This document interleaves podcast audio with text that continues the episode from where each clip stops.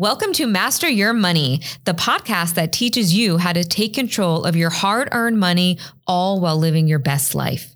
I am your host, Elizabeth Hiza, Chief Marketing Officer at the Barnum Financial Group. I once felt powerless when it came to managing my finances, and my attitude follows suit. Until one day, I changed my mindset, built up my knowledge, and put myself back into a financial position of power.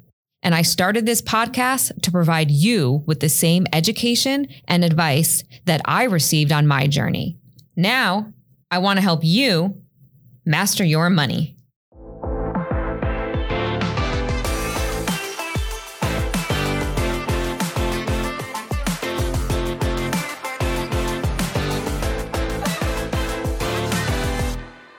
Okay, good morning, Master Your Money listeners. Welcome to today's episode. We are switching it up a little bit today. So, this is going to be a real treat.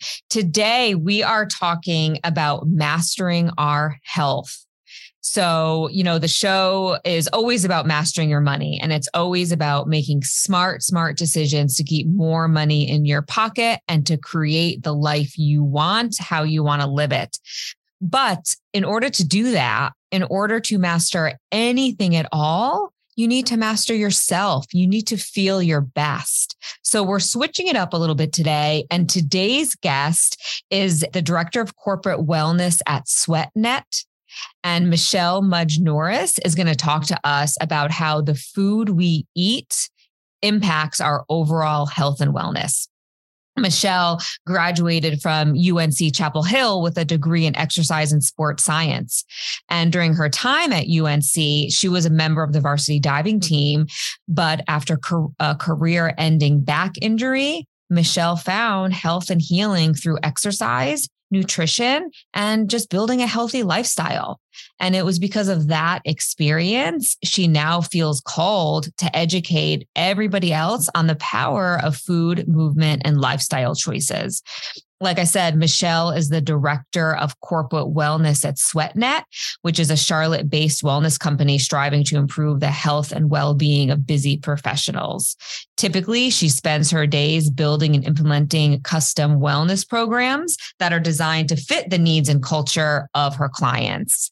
Um, if that is not enough, Michelle is a mom of a very busy toddler and also pregnant with baby number two. So she is certainly a very busy gal. And we so appreciate you being on the show today, Michelle. Oh my goodness. Thank you so much for having me. I'm thrilled to be here. Uh, Liz, you gave a little bit of my story away, but I would love to start with that of why I got into this field because it is a pretty personal journey and why I'm so passionate about this topic. Before we get into that, I have to share, Michelle, that Michelle recently spoke at one of our client exclusive events, which is an event we put on exclusively for the clients at Barnum. And she gave this presentation and she told her amazing story that she's going to tell you all now. And it was just mind blowing. And I enjoyed every second of hearing it and so grateful that you shared your experience and then all the learning to go with it. So please, please go ahead. Awesome. Let's jump right in. So I grew up a springboard and platform diver. So not like down to the bottom of the ocean, but that crazy person that's throwing themselves off the three story platform, doing some flips and things on the way down. I got that gene from my dad, the daredevil mm. gene. Uh, but unfortunately, I, my sophomore year in college, I was a diver at UNC Chapel Hill down here in North Carolina. And I herniated a disc in my back for the third time. And I saw eight different doctors and they all told me, Hey, if you want to pick up your kids in 10 years, we really recommend that you hang it up that was a hard day because that was everything to me. Michelle, I'm a diver. Michelle, I'm a diver at Carolina. I was that was really, your identity. That was my whole identity. And for anybody that was uh, an athlete or maybe a really high level musician or something where they had to give it up because life or something else got in the way, you can probably relate to what that feels like. And you just feel really lost. You feel like I don't know what I'm going to do with my time. I don't know what I'm going to do with myself. I don't know how I'm going to uh, define myself. And so this yeah. was a really pivotal moment for me. I had to heal my back. How old were you, Michelle, when this happened? I was 19. Oh, that's young. That's young to deal with something like this. It was, yeah, it was really difficult because I was really depressed. Like if I think back on it, because all of that time spent training with my best friends and teammates mm-hmm. in the mm-hmm. weight room, in study hall, travel, your life was so structured. And overnight, you have all this free time. And if you're not careful, you're going to get into serious trouble if you don't fill that, fill that sure. time. Sure. That's a great point. Yeah. When did you, when did you start training? When did you start diving? How old were you? I started diving when I was 10. Yeah. Yeah. Yep. So that's a long time.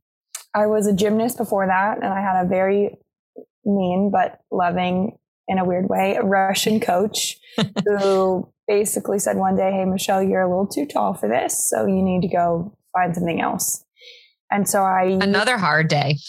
another hard day. At 10, it was a little less hard, mm-hmm. but um, I transitioned all those acrobatic skills to diving. It was a pretty easy transition. It happens a lot for many divers. Okay.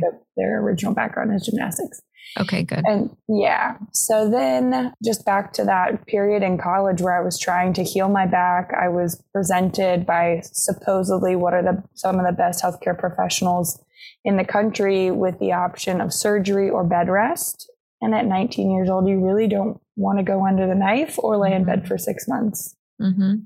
So I had very fortunately a very holistic strength and conditioning coach. He's still at Carolina today. He's the men's basketball strength and conditioning coach. And he said, why don't we try a different approach? Why don't we pull the inflammatory foods out of your diet? We're going to do natural anti inflammatories in the way of nutrition and supplementation. You can keep coming in the weight room. We're going to train your core. We're going to just keep your body moving. We're going to do some of the, at the time, the fringe things. We were doing far infrared sauna, deep water running, contrast baths, hot and cold, just trying to decrease the inflammation that was going on in my back because of these injuries. These were recurring herniated discs. And so I said, yeah, that sounds amazing. I've got all this time. Just tell me what to do and I'll do it. And so I, I bought into what he was saying wholeheartedly. And within six months, I was almost 100% better. No way. really, really. Un, that is the part of the story that I can't, I can't get over that. And I didn't realize the time frame. And I was going to ask you that. I don't remember that the first mm-hmm. time I heard the story that in that, that pretty short period of time, it probably felt long at the time. Right. It was definitely a long journey but it was, I mean, it would have felt so much longer if I was laying in bed, right? Or if I went under the knife and then had to lay in bed. Sure.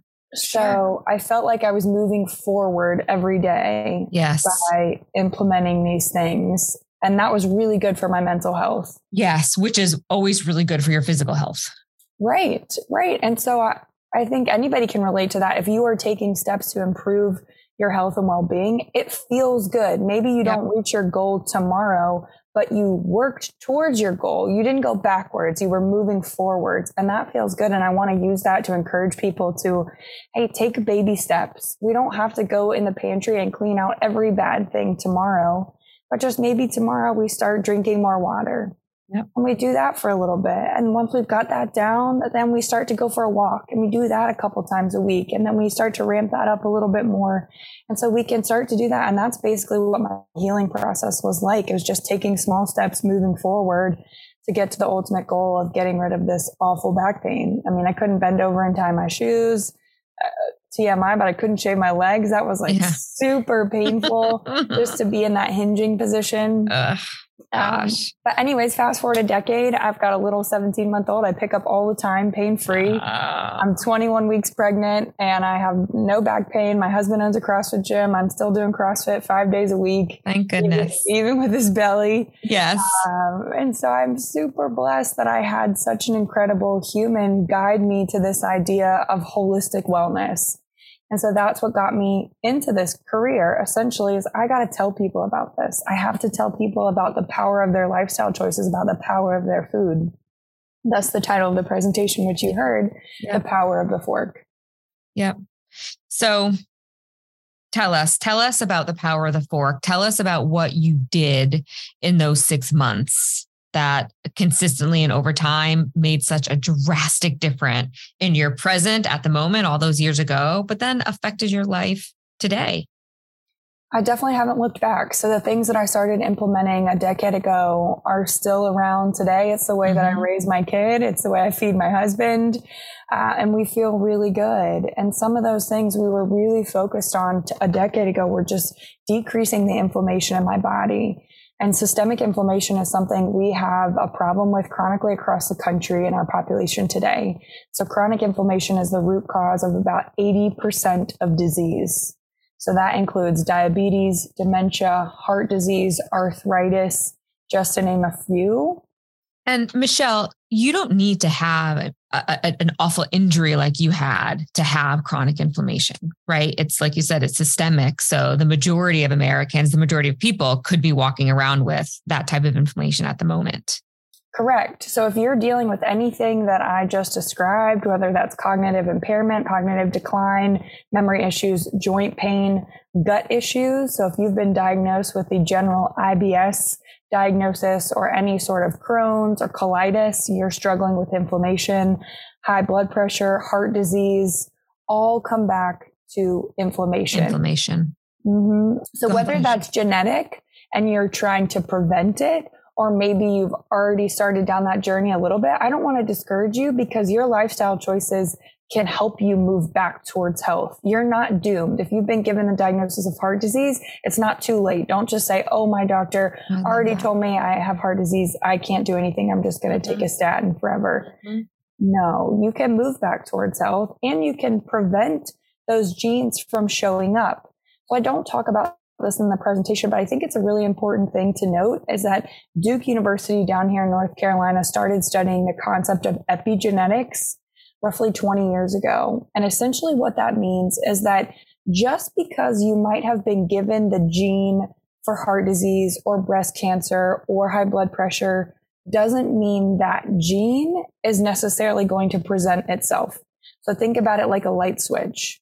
So you can have that light switch stay turned off your whole life.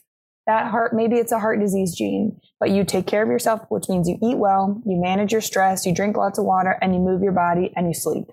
Yes. And so you do those things. That gene, that light switch stays turned off your whole life and you never get heart disease. Yep. For a long time, we thought, okay, well, I've got the gene. My grandma had it. My mom had it. I'm doomed. There's nothing I can You're do. You're doomed. Yep. You're not. You're not. We have to get out of that mindset. You have the power within you and your lifestyle choices to keep that gene turned off your whole life. And that's exciting. That is so exciting. And that's an amazing piece of information that I had no idea about. I'm sure a lot of people have no idea about. So thank you for pivoting to that. Um, epigenetics, that's wonderful. If anybody wants to go look that up a little further, but that is powerful. That puts you out of victim mode and puts you back into the driver's seat of your own health, wellness, and future. That's absolutely right. So hopefully we can give you some tools today on what that road looks like yes. to help keep those light switches turned off. Yes, let's let's dive in. So tell us what do we need to do? Keep the inflammation down. How do we do that? That's right. So I'm going to start with the simple truth. So these are four things that maybe we've misunderstood about our wellness for a while. The first being fats do not make you fat. Okay, so we were. Are you told, sure? I'm pretty sure. I'm okay. pretty sure. About 45% of my calories come from healthy fats. Uh, and that's how it should That be. is a misconception. It is a total misconception. We got that wrong for over three decades. We were told if we eat fat, we're going to get fat. But really, I want to get a little sciencey for a 2nd mm-hmm. So don't let anybody's eyes glaze over. Don't turn the podcast off. Okay. So stick every, with us. Stick with us everybody, your body is made up of trillions of cells. Okay. Every single one of those cells has around the outside of it a protective fence, let's call it. And that fence is called your phospholipid bilayer. Right. Lipid is another word for fat. So that fence protects the cell. It controls what comes in the cell and what leaves the cell. So because it's made up of fat, we need healthy fat to build those healthy phospholipid bilayers we're not eating enough fat, or if our fat is coming from things like soybean oil, canola oil, vegetable oil, corn, Snicker bars, things like that. Yes. then we're not going to be building those healthy fences around the outside of our cells. So we're setting ourselves up for disease at a cellular level. Yeah. We need healthy fats to build healthy cells. It's also a great source of energy. So healthy fats are things like avocado, coconut anything, coconut butter, coconut manna, coconut flakes. We've got full fat Greek yogurt. We've got nuts, grass fed beef, Applegate bacon. That's a good quality bacon, full fat sour cream, cheese. If you can tolerate dairy, I'll put a little asterisk there. Some of us can't tolerate dairy very well. Um, but all of those, we should be consuming one or two on a daily basis. Eggs are a great source of healthy fat. So don't be scared of fat. Buy the full fat version. And when you're making your nutrition choices, make sure that you're getting fat in on a daily basis. Another great one. No one, I, I think a lot of people are scared of fat. Yes. Another thing that we've done a poor job of is we've demonized carbs as a whole. Mm-hmm. We've said carbs are bad. Mm-hmm. And that's very confusing because you know what's carbs? Brussels sprouts, mm-hmm. apples. Beans, mm-hmm. all sources of carbohydrates. So to say this blanket statement that carbs are bad, we have to get away from that. What I want to encourage you is that our carb sources should be complex. Liz, do you know what that means? Uh, you know, Michelle, I can always use a refresher. And I don't know it well enough that I can explain it back to our listeners. So I'm going to let you. Okay. So essentially, what a complex carb is, is that it means it breaks down more slowly compared to a simple carbohydrate yes. and gives you longer lasting energy. Okay. Compare that to a simple carbohydrate. That's going to break down quickly, spike your blood sugar. You can't walk around with a blood sugar of 180 yeah. What happens is your pancreas releases insulin. Insulin goes and gets that sugar, pulls it out of your blood, and you have a big blood sugar crash. Liz, I bet you know what that feels like. Yes. Yep. Definitely. After you had a big lunch of like a burger and fries, you start to feel it around two o'clock. Yeah. I yes, definitely know exactly. That like. That's that infamous 230 feeling. Yeah. So yeah you're tired, you're cranky, you crave more carbohydrates, you want yep. to take a nap, you reach for an energy drink. A lot of times in that moment of weakness, we reach for something else that's full of simple carbs, a pack yep. of nabs and a soda. So what happens to our blood sugar then, Liz? It goes up and then it goes down, which is so funny, Michelle, because sometimes you hear people say, I just need some sugar. Like I need that sugar rush. Like you can definitely, maybe some folks are looking for that. They think it maybe will wake them up um, but it only does so temporarily. And then the crash is even worse. That's right. So, in those moments when you feel like your blood sugar is really low, reach for something like a piece of fruit, um, reach for a, a, handful of almonds, yeah. Reach for a guacamole packet with some Simple Mills crackers. Just get something on your stomach. Don't say, oh, my blood sugar's dropping. I have to go have a soda. I need a donut immediately. right. right. So complex carbs, like you said, examples of them are are fruits, are some vegetables uh, like brown rice. Right. And I don't want to um, say all fruits. So the most complex carbs of the fruit are the fruit with the highest fiber content. Okay. That would be apples, berries, oranges, pomegranate, things high in fiber because the fiber slows the breakdown of that fruit. Okay. I think about a banana, the most fibrous part of the banana is the peel. So unless you're a little bit wonky, you don't mm-hmm. need the peel of the banana. So we're getting rid of the fiber and we're basically just eating the sweet, the sugary part.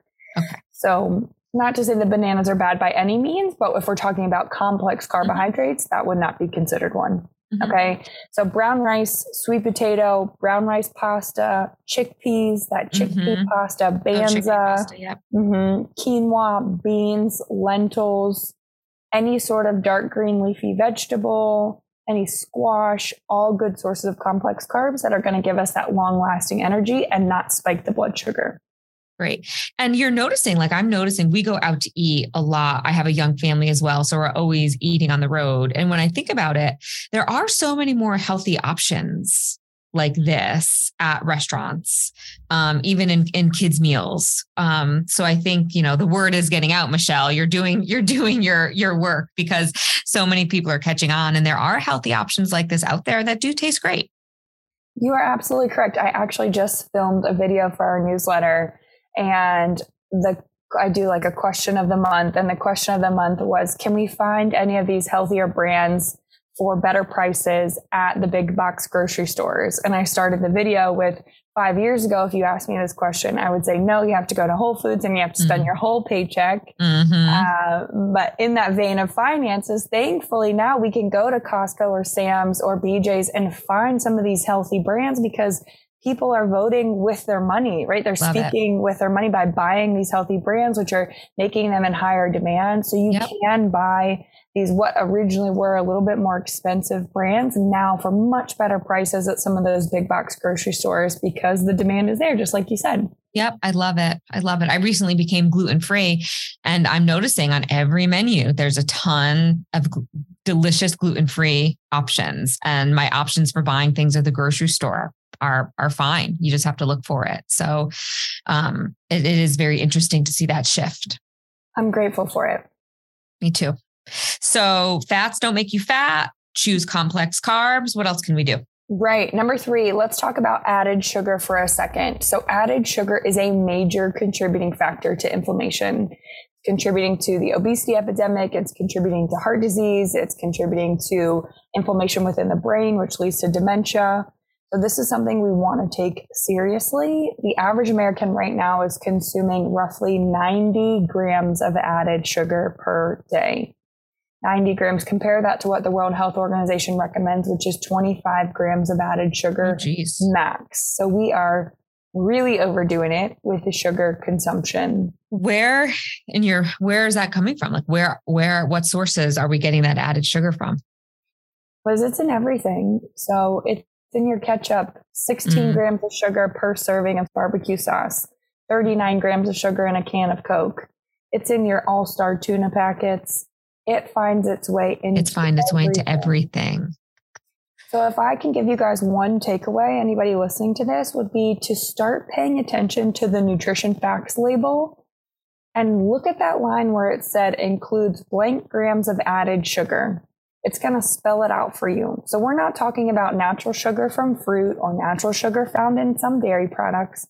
We're talking about added sugar. And back in 2020, we got a new nutrition facts label and food companies now have to be very transparent with you about how many grams of added sugar they're dumping in per serving.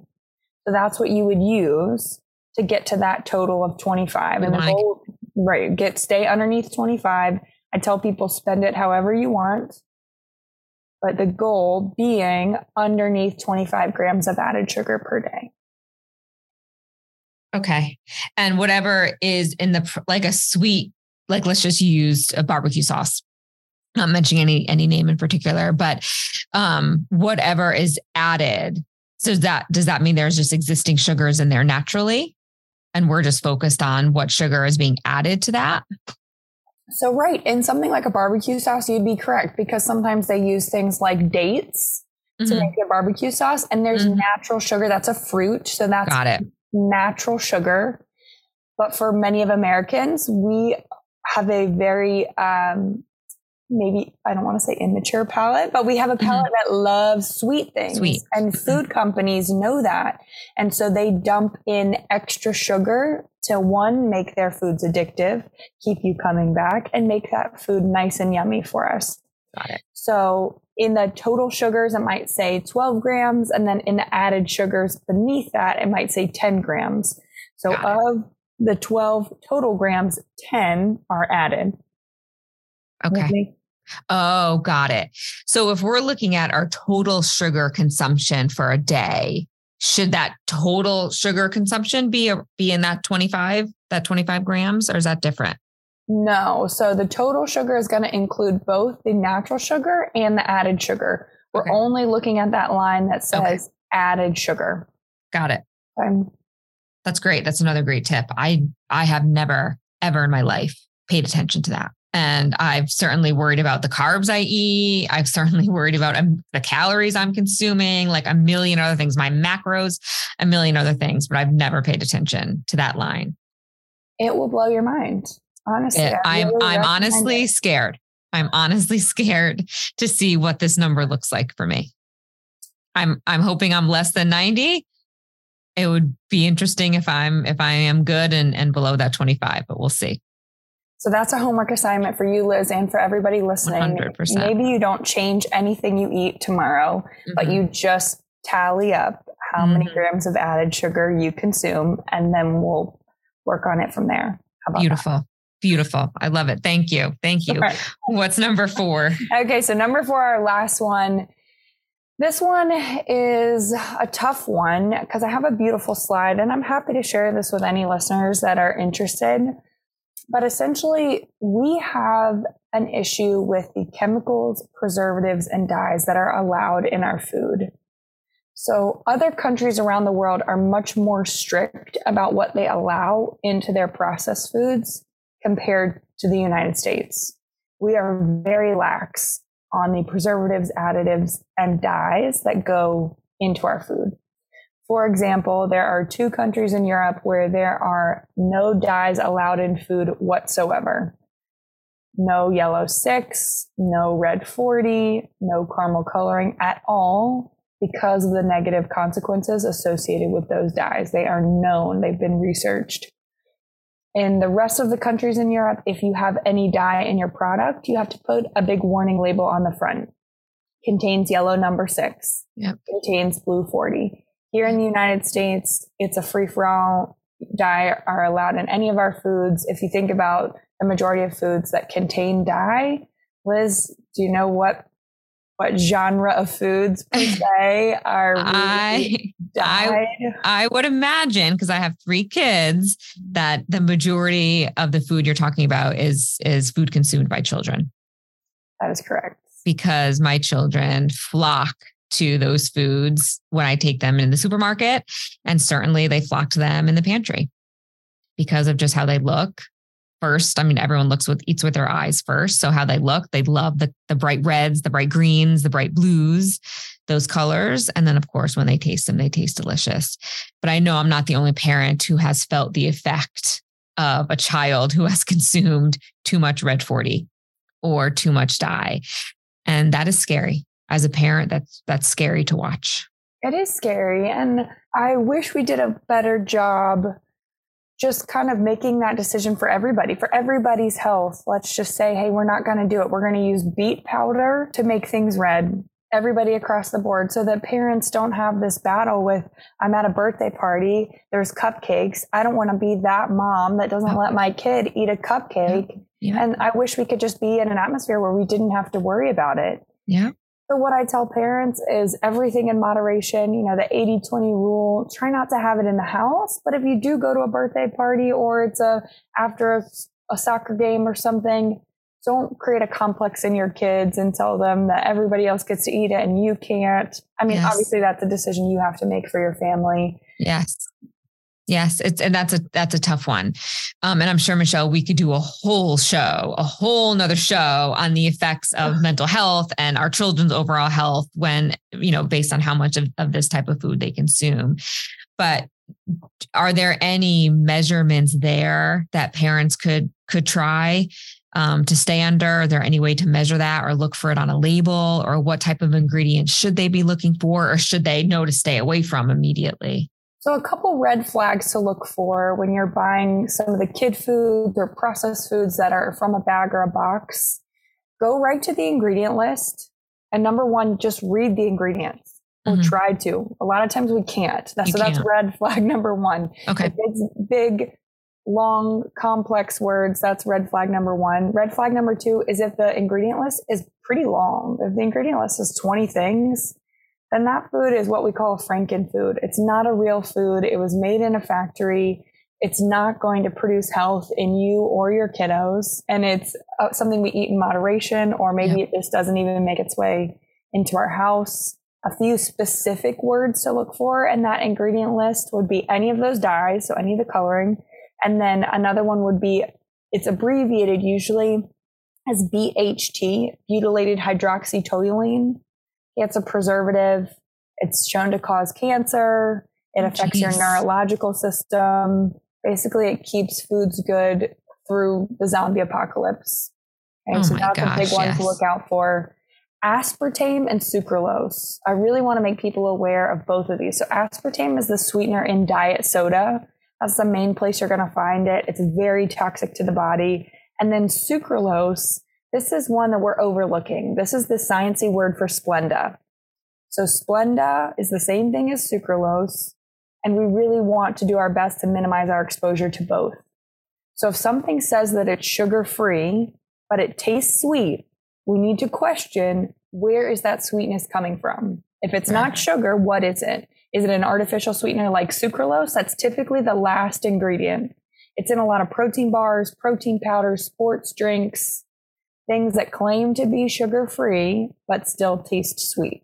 In those situations, Michelle, you're better off just eating real sugar, like something with sugar in the raw, right? Just something in its natural state is better than a Franken, right? Anything manufactured. That's right. That's right. So if you are going to Dunkin' Donuts, you get yourself a black coffee and then you're going to put something in it to make it sweet. And your options are Splenda, equal, or real sugar. Pick the real sugar. Yes. Yes. Okay. Yep. So aspartame and sucralose, those are two words you want to look for in sugar-free products. We've got BPA and phthalates. So that word phthalates, it's pH. It's spelled with a pH. Um, so I want you to look out for that. Those are both uh, linked to early puberty in females and reproductive problems and low testosterone in males.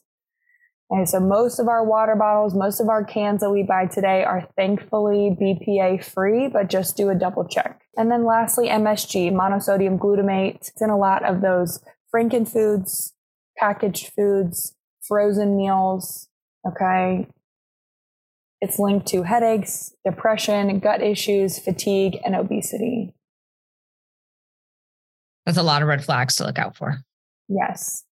So, unfortunately, all of those things I just listed are actually illegal in at least one other country around the world, but allowed in our food in the United States. So, we have to be informed consumers. So, I'm glad you guys are listening to this. Kudos to you. Write those words down, go to the grocery store, take your little list with you, and start to be aware of what foods are coming home or what chemicals are coming home to your pantry. Yeah. And if I'm hearing correctly as I listen, it's a lot of foods of convenience.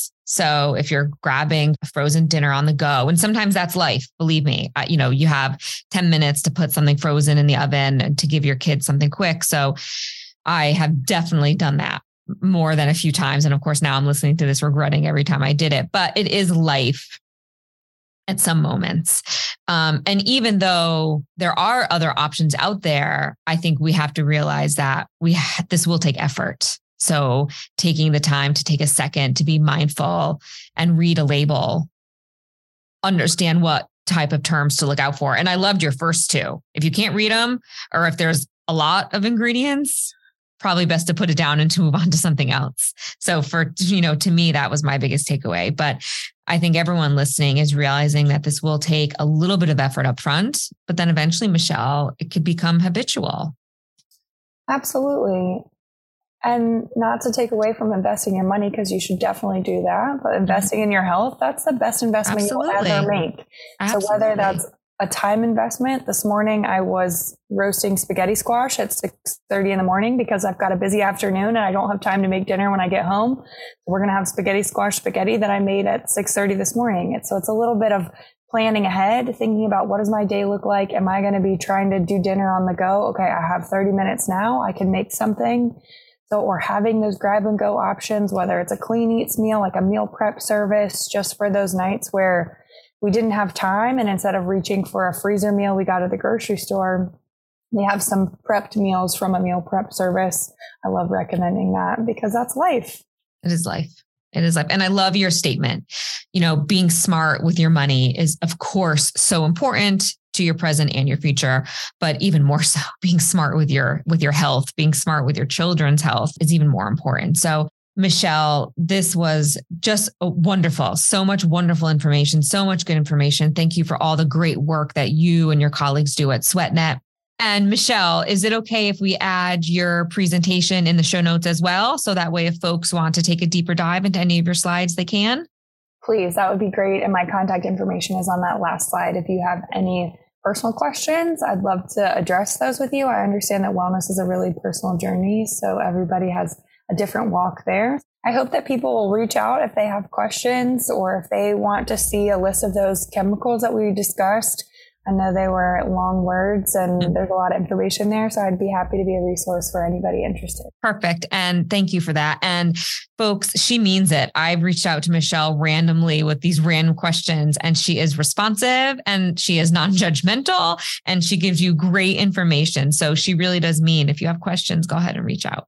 And thank you for being on the show today. Of course. Thank you so much for having me. Beautiful. So, what I'll do, I'll put Michelle's contact information in the show notes, and anybody can go ahead and reach out. Awesome. Thank you so much, Liz. Of course. Thank you for listening to Master Your Money. Please rate, review, and subscribe on Apple Podcast, Spotify, or wherever you listen to your podcast. Every little bit helps. You can also follow us on our Instagram at Barnum Financial Group. If you're interested in connecting or working with a financial advisor at the Barnum Financial Group, the links are in the show notes of this episode. All opinions expressed by the program participants are solely their current opinions and do not reflect the opinions their respective parent companies or affiliates or the companies with which the program participants are affiliated. Investments or strategies mentioned in this program may not be suitable for you, and you should make your own independent decision regarding them. This material does not take into account your particular investment objectives, financial situation, or needs, and is not intended as recommendations appropriate for you. You should strongly consider seeking advice from your own investment advisor. Securities and investment advisory services offered through qualified registered representatives of MML Investor Services LLC, member SIPC, 6 Corporate Drive, Shelton, Connecticut 06484, telephone number 203 513 6000.